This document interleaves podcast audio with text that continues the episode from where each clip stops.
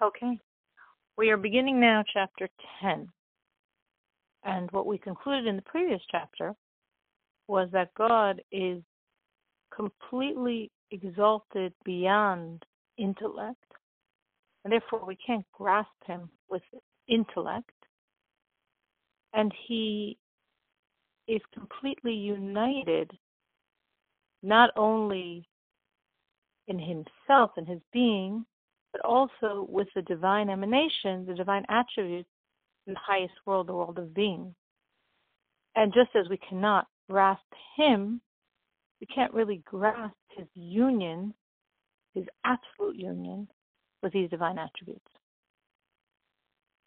So even though we don't intellectually understand how God, transcends intellect, can be one with an intellectual attribute, who transcends emotion, can be one with the emotional attribute, but we know it's true.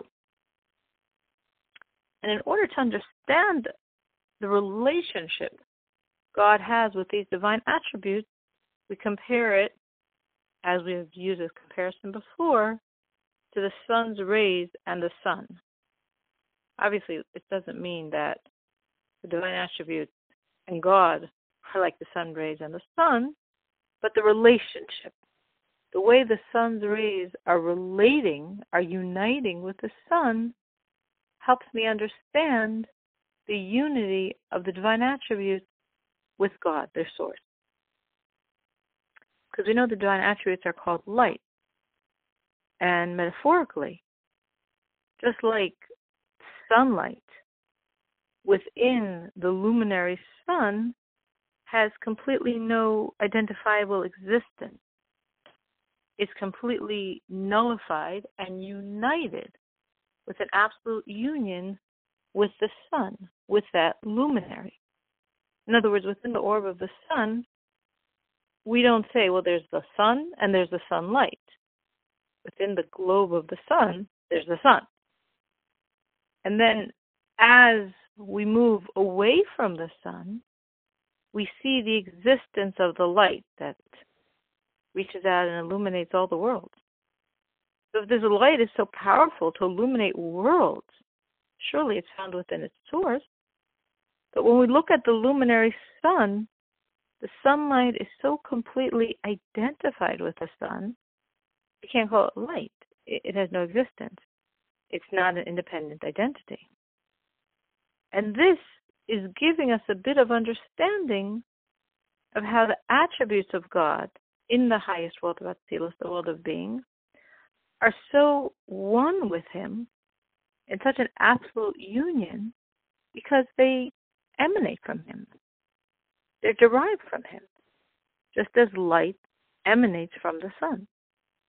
Now, obviously, it's not exactly the same really the relationship of God and his divine attributes is completely beyond our comprehension. Because God is beyond our comprehension. But this metaphor helps us understand to a certain degree the relationship. Just as we can comprehend the light of the sun united and nullified in its source, and at that point having no existence, no name, only the name of its source, well, just as we understand that, we can look at all the attributes of God and understand that in their source, they're not viewed as separate beings because they're so one with God. At what point do they become perceivable? Sunlight's perceivable when you're a certain distance away from the sun. God's attributes are perceivable when you're a certain distance away from them and their source, which would mean once we leave this highest world, the world of being, the world of Atzilus, we go down to the next plane, the world of Bria, the world of creation, at that point, we can see them as distinct entities that are brought into existence and given life and guided by God. But only at that point. Higher than that, we can't even see them at all. They're so one with God.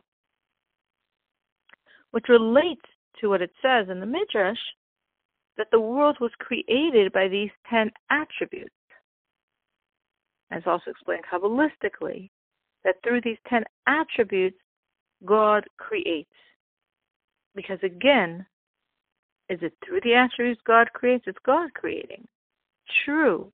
But these tools are so one with Him, we can say these tools are what God uses to create.